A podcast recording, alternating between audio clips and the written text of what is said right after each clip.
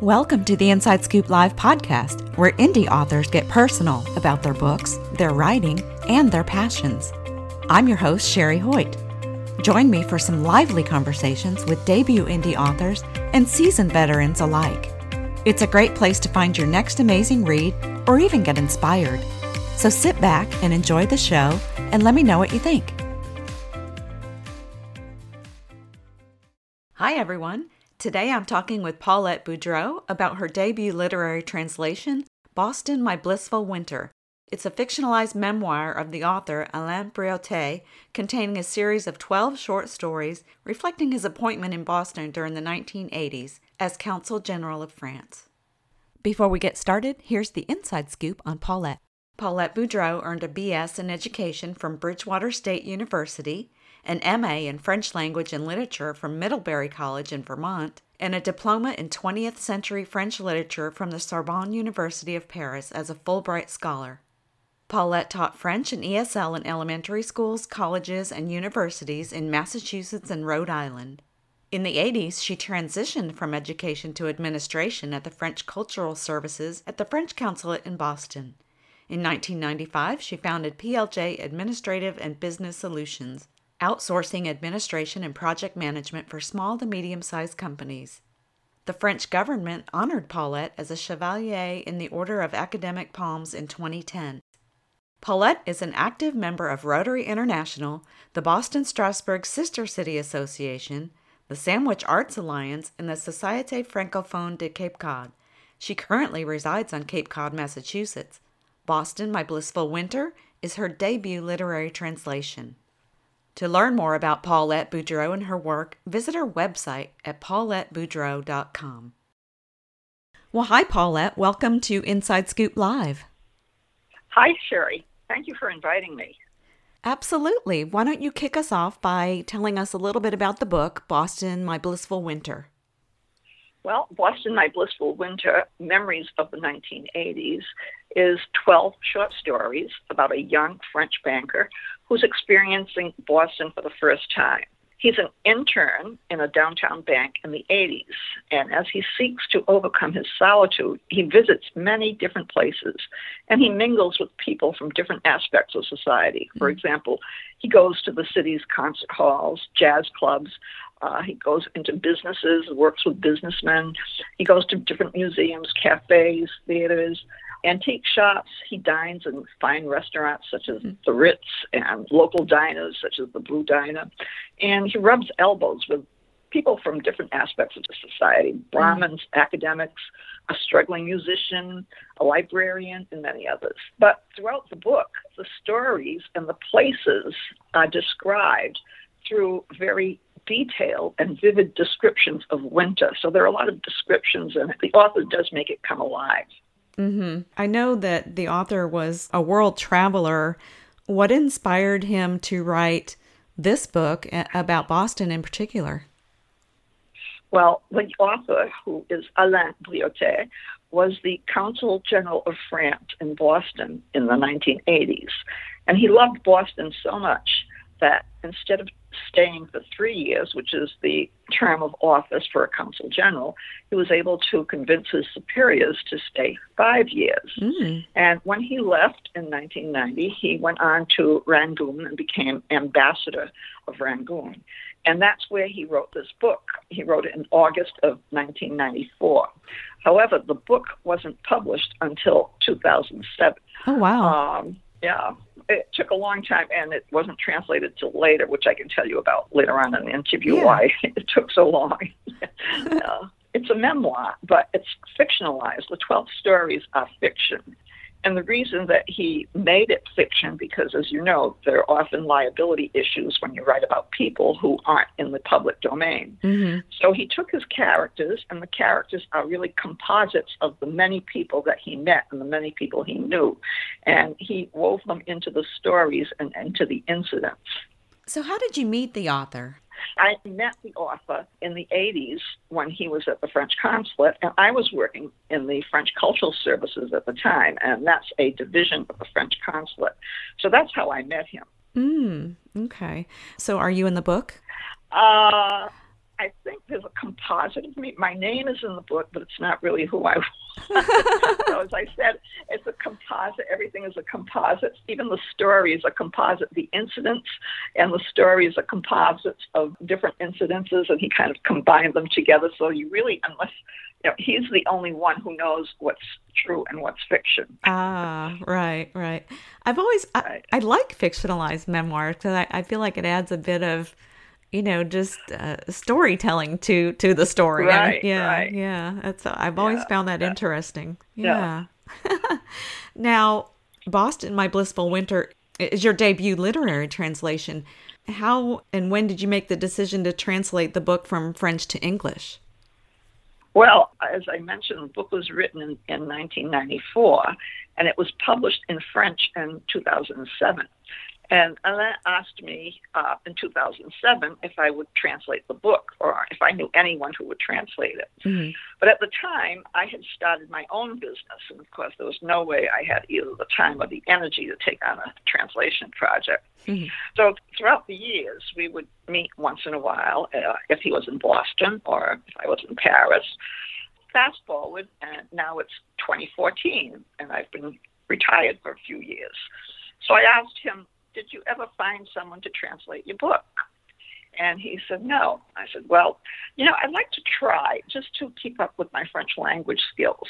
Hmm. And he said, Well, do the first chapter and send it to me, which I did. And he replied, Continue, continue. Oh. So that's how it started. that's how it started. Did you know what you were getting yourself into? No, I did not know, and I don't think he knew either. You know, right? So from that point on, we started working on the book very closely.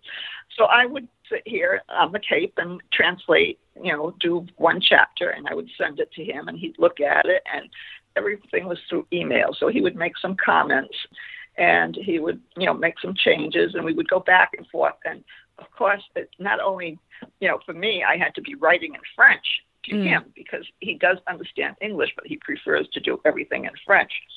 So I was, you know, I was improving my my written skills Absolutely. in French, not, yeah. not only in English. So I would send him a chapter and it would go back and forth. And we did this uh, quite a bit until the book was almost finished. And uh, I was at that point when I received a notice from Middlebury College. I have my master's from Middlebury. Mm-hmm. And they hold the well known Bread Loaf Writers Conference every year. And this particular year, they were having their very first translators conference. Oh. So I applied for the workshop session and I submitted a portion of my manuscript and it was accepted. Well, guess what? all the work that we had done was a literal translation when it should have been a literary translation. Oh, well, can you tell us the difference? Yes, it, yes. There are many challenges between the two. And first of all, you have to know who your audience is going to be and who your reader is going to be, who you're translating for. So this book was translated for an American audience in mm. American English, for example. If it were translated for uh, an audience in the UK, there are a lot of differences even in the vocabulary. For mm-hmm. example, mm-hmm. what we call a sweater, they call a jumper. But there are also many different grammatical differences between the two languages. For example, the position of the adjectives or how the verb tenses are translated. In French, there's a simple past tense, there's a literal past tense, and the literal past tense doesn't even exist in English. There's a past perfect, etc. And one of the very significant differences is the contractions. I would have readers or reviewers or even workshop editors or other translators that were workshopping my work would tell mm. me, well, this translation is too formal. And I, you know, I resisted at first. I argued that, well, the author is a very formal person and I'm trying to represent his voice. Right. Well, one of the main things is in French, there are no contractions. For example, in English, we use many contractions. We'll say, I'll, I'll go. They always say, I will go. Mm. You know, the literal is, I will go. He'll, he will go. So it was always, he is going instead of he's going, or there is going to be, there's going to be. I don't know. I do not know. So just to give you some more examples that are probably more specific, this is one of the stories. It's called La Fête des Rois, which is the Feast of Kings. Mm-hmm. And it's about a French war bride who came to the States with her husband, uh, married an, an American soldier, came to live in the States. And now she's been here for quite a while but they invite the young banker to dinner uh, of the Feast of Kings, which is uh, in January, the mm. Epiphany. And I gave this talk to a group of French speaking people. I had an interview with someone, and it was in French. So, as an exercise, I had them read this particular chapter, and I said, Tell me how you would translate it. So, here are some examples. The, the woman, for example, in French, it says, Elle, faisait tout à fait américaine. So, the literal translation was, She was absolutely American. But literary was she looked American. She looked American sounds better. okay, yeah. Uh, here's another one. Le soufflé était délicieux. Tout le monde en reprit. All right, literally, it, and it's not that the literal is wrong. It's not wrong. You understand what it is, but it's not correct. you know, right, right. The souffle was delicious. Everyone took some more. So I translated it to the souffle was delicious.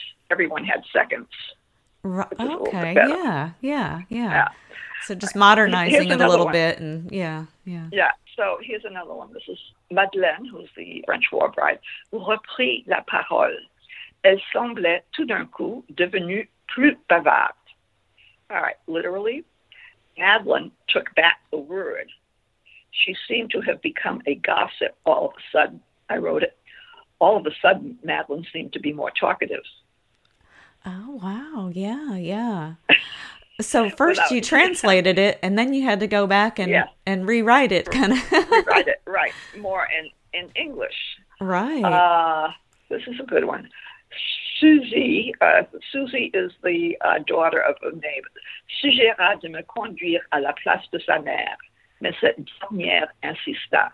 Okay. Susie suggested driving me in the place of her mother, but this last one insisted. And I wrote, Susie offered to drive me instead, but her mother insisted. Yeah. so those are just examples to give you a difference, you know, an idea of the difference between literal and literary translation. Yeah, yeah. I wish I took a year of French in, in junior high. That was so long ago. Uh-huh. I don't remember a word, but I love I love the French language, just the way it sounds. I love it. Yeah, so, yeah. But yeah, there's a big difference between the the two. So right. That, yeah, right. yeah, it's a lot of work. Wow. So is there a certain process you use or a, a method to how you translate? I have a process. I didn't have a pro- the process there was we just did it and went back and forth, and we did neither of us knew what we were doing. Mm-hmm. So now what I do first of all is I just read the entire book in French to decide whether or not I want to translate it, and then I, I'll take one section at a time, and I'll sit down for two hours, maybe not more than two hours. And sometimes I get carried away; it's more than two hours, mm-hmm. and I translate it, and I use references. I use a French dictionary and English dictionary, and of course now they're all electronic, so that makes it a lot easier. Yeah. I use a thesaurus. I use apps. I use translation apps called computer assisted translation uh, that give you uh, the use of a word in different circumstances and different situations that mm. help you decide how to use it and also give you the sense that because the same word can be used in many different ways. Mm-hmm. And then after I've done that section, I put it aside. I put it aside for quite a while, sometimes two weeks, sometimes maybe a month. And then I go back to it without referring to the French at all. And I go back to it and I read it out loud. Now, this is a oh. very this is very helpful because reading it out loud, you can hear things and you recognize things. You say, "Oh, that doesn't sound right," you know, and you change it. And the only time I go back to the French is uh, now. Sometimes it just doesn't sound right, and other times it doesn't even make sense. What I've translated doesn't make sense. So I go back to the French to see how did I misinterpret this? What did I do here that I misinterpreted? So that's basically the process. Uh-huh. And then it's done. You know, it's I have readers, people who look at it and critique it, and also I have uh, other translators workshop it. There are groups of translators, and we'll get together and critique each other's work, and, mm-hmm. and that's very helpful also. Yeah, yeah. So the author who speaks well, you said he spoke some English, but was he able to read the English version? He was able to read the English version, and he actually he read the first version, which he had worked on, I don't think he read the, edited version because between the first version that we worked on together when I went to Breadloaf and the final version, it was edited many, many different times. so yeah. He may have read certain sections, but um, there is one section that I know he read, and it was sort of interesting, you know, working with him in this way to translate it. So there's one story about, um, it's called Lowell and Jack Kerouac. You know, Jack Kerouac came from Lowell. And so it was very important for me to maintain a good relationship with the author, Alain mm-hmm. and also with my publisher, and I'll tell you about her a little bit later. But there was one incident in the, the whole process about publishing the book first of all, after doing all the translating, there was finding the publisher. And once I had the publisher, that was another long process also. But at one point, I had worked with the publisher and also with an editor. She was a small company and outsourced a lot of the work. Mm-hmm.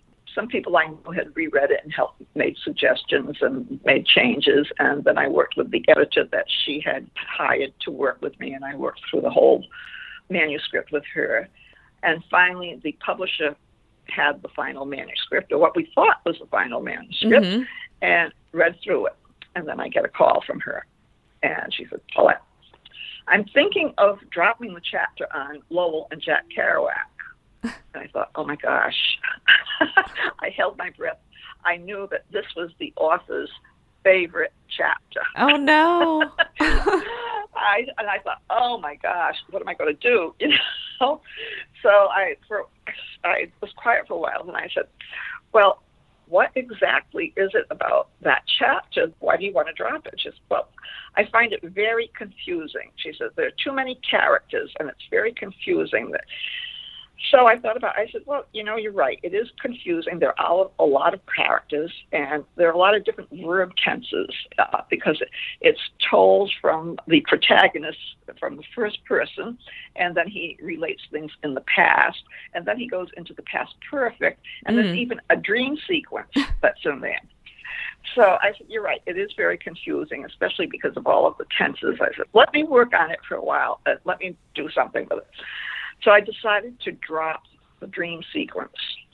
Mm. So in the process, I had to tell the author, I had to tell Alain that I was dropping the sequence. And he said, "Oh no, no, that really happened." I said, "Well, remember." I said, "This is supposed to be fiction, you know. Even if it really happened." He said, "I had that dream." I said, "But it's fiction, and it doesn't add to the story." Mm-hmm. So he was okay with that. So I made some changes, some significant changes, and I sent it back to her, and she called me back. And she said, Well, that's a lot better. But I'm still thinking of dropping it. And I thought, Oh gosh. so at that point, I said, Let me think about this. So I had a friend, I had knew someone who was a freelance editor uh, through a French group that I belonged to. Mm-hmm. And I also, through another literary group, I knew someone who taught creative writing. So I asked them, I said, Would you take a look at this chapter, the story, and, give me your, your input. So they did, and both of them said, yeah, you have to, you know, you have to make some changes here. And the freelance editor made some changes, you know, she, uh, was great. So I sent that to the publisher. Well, the publisher loved it so much that she hired the freelance editor. Her name is Ellen Albanese. She hired her to go back and go through the whole manuscript and edit it another time. Oh, wow. So, yeah, it ended up everyone was happy. The author was happy. I was happy. Uh, the publisher was happy. The editor was, everyone was happy, and it worked out fine. and one extra thing, the surprising thing is now that the book is published and people are reading it, one of the chapters that I get the most comments about are the Lowell and the Jack Kerouac chapter. Ah. especially from people who lived in or near uh, Lowell, because there are a lot of details about the city. Uh, there are a lot of, and they write back and they say, "Oh, this is what happened to that school. This is what happened to that church, or this street is named after that priest that you mentioned," and, and they get so excited about it. Yeah. So, uh, we all agree that it's a good thing we didn't drop that chapter. Absolutely, absolutely. so. Yeah. So yeah. you kind of had a, you were like kind of running interference the whole time. yes, yes, yes. Keep, absolutely. Keep absolutely. you on your toes. Yeah, yeah. yeah. So, right, and it was it was important to be you know to maintain a, a, good relationship with both the author and the publisher. So I was kind of you know it was that was a challenge. That right. was one of the biggest challenges I think. Yeah. Right. Yeah. So how did you find your publisher? Well, while I was at Breadloaf, uh, my workshop leader had suggested that I join the American Literary Translators Association, which I did. And they have a massive database of publishers mm. who, who, specialize in publishing translated books. And the database also lists the genre and uh, the type of publishing, you know, how many pages and the language and everything. So I took that database and I wrote query letters mm. and sent out uh, between 20 and 30 query letters, which I had to maintain on a spreadsheet to keep track of, you know, the responses that I got right. and the rejections. So anyone, you know, if you interviewed authors or anything and asked them this question, or you know that you get a lot of rejections unless right. you're a genius before you get a, an acceptance. So I got many rejections, but two people did respond to me one of them called, actually called me, mm. and she kept calling, and she was very persistent. So I was interested, and I looked up her website, and I found out that she was a Rotarian. She belonged to Rotary International. Well, I belong to Rotary International mm. also.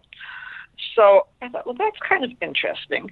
And I was supposed to meet her at a conference in Atlanta. She's out of Georgia. Uh-huh. And I got sick and she had a commitment, couldn't stay for the whole time. So we never met. Oh. But then what happened is I had to stop. This was around 2014.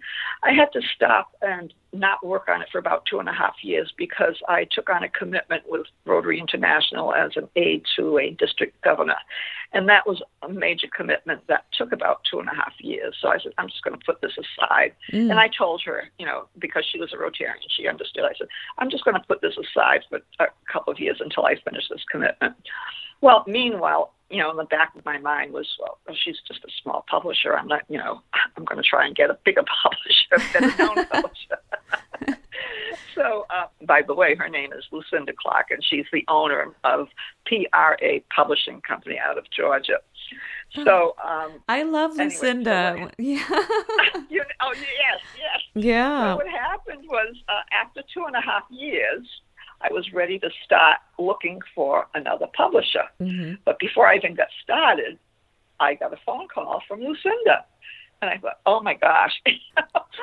so I, she is very persistent. And at that point, I said, all right, we talked and negotiated a contract because at that point, I just didn't feel like starting the whole process over again right. and looking for another publisher.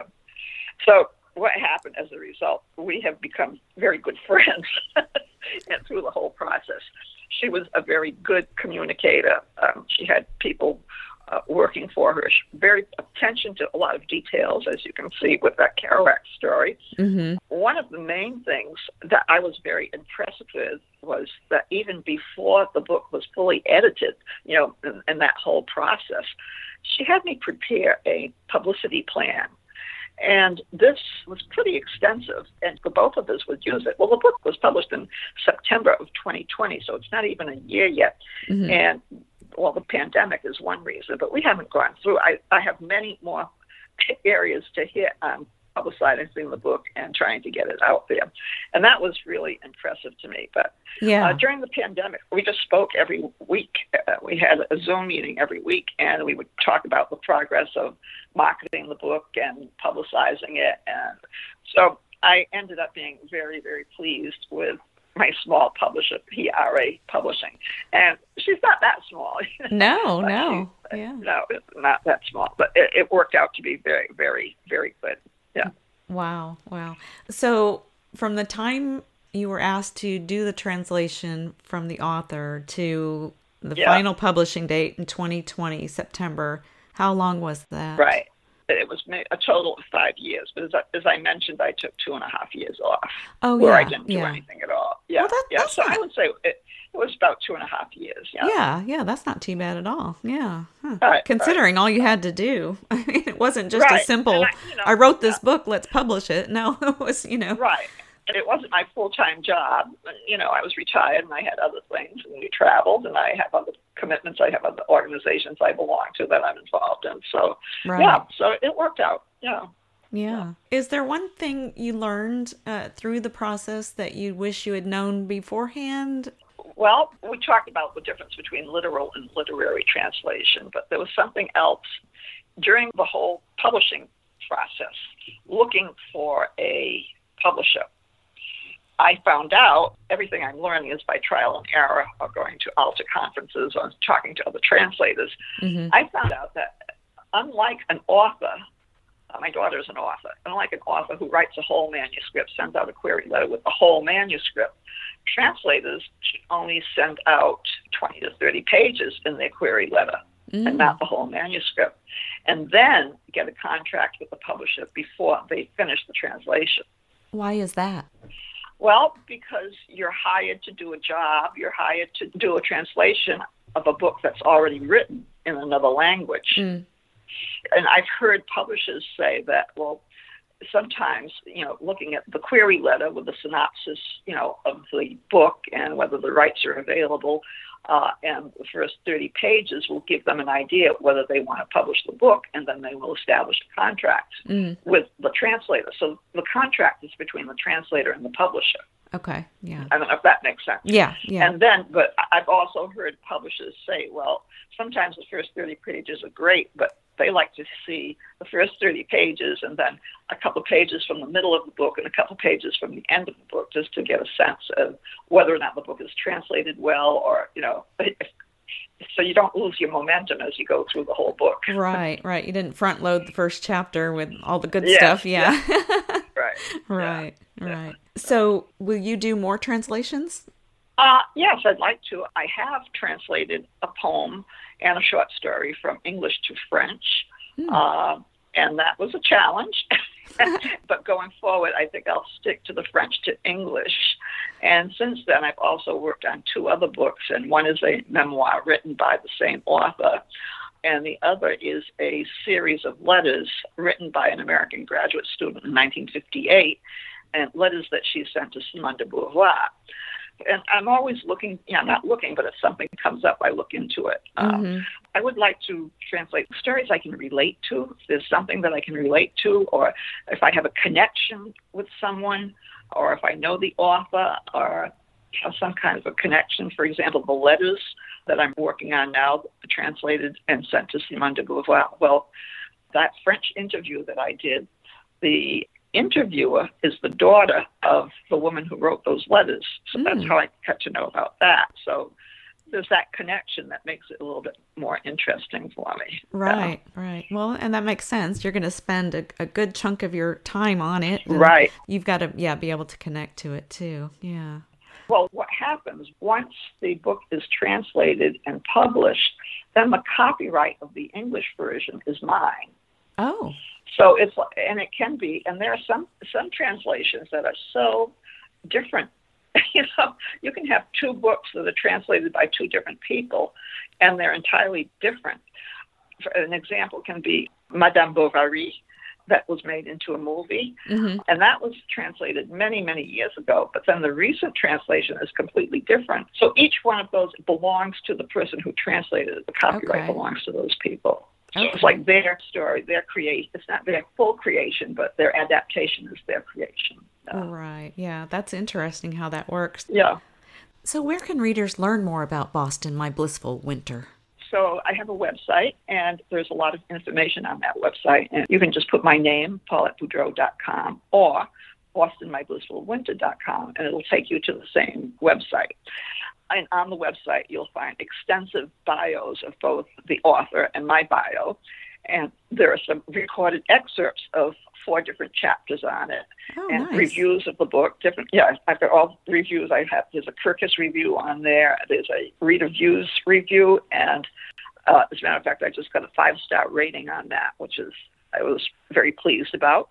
Uh, there's a list of events, both past and upcoming events, and many of them are recorded, so you can listen to them. There's a community access TV interview, and that one has a different twist because the interviewers both there were two interviewers. Both of them had already read the book, so there was a lot of focus on each chapter and analyzing each chapter and their impressions of each chapter. So Oh, that nice. was kind of different. Yeah, that's nice. Yeah, yeah. and- Yeah, and you can view them on the website because they're all, you know, there's links to all the interviews.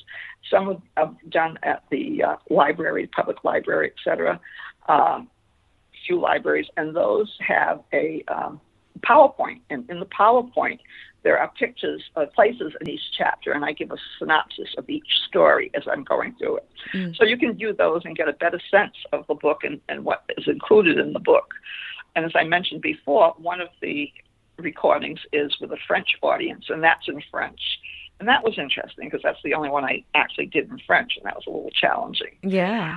And also where you can purchase the book. So if you want a signed copy of the book, if you want me to sign the copy as the translator, you would just contact me at pauletteboudreau at gmail.com. Mm. Or you can purchase them in the usual venues like Amazon and Barnes and Noble.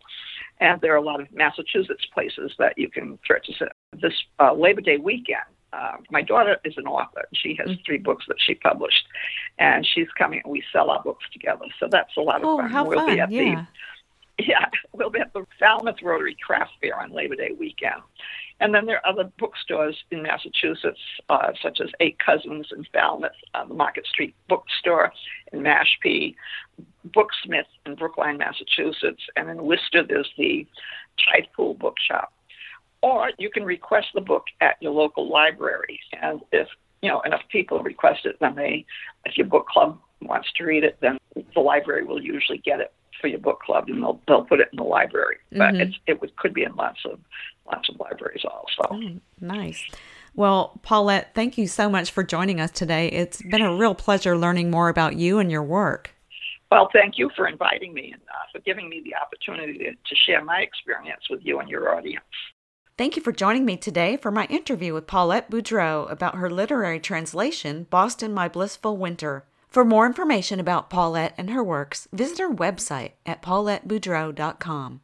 And be sure to check out our other interviews on InsideScoopLive.com.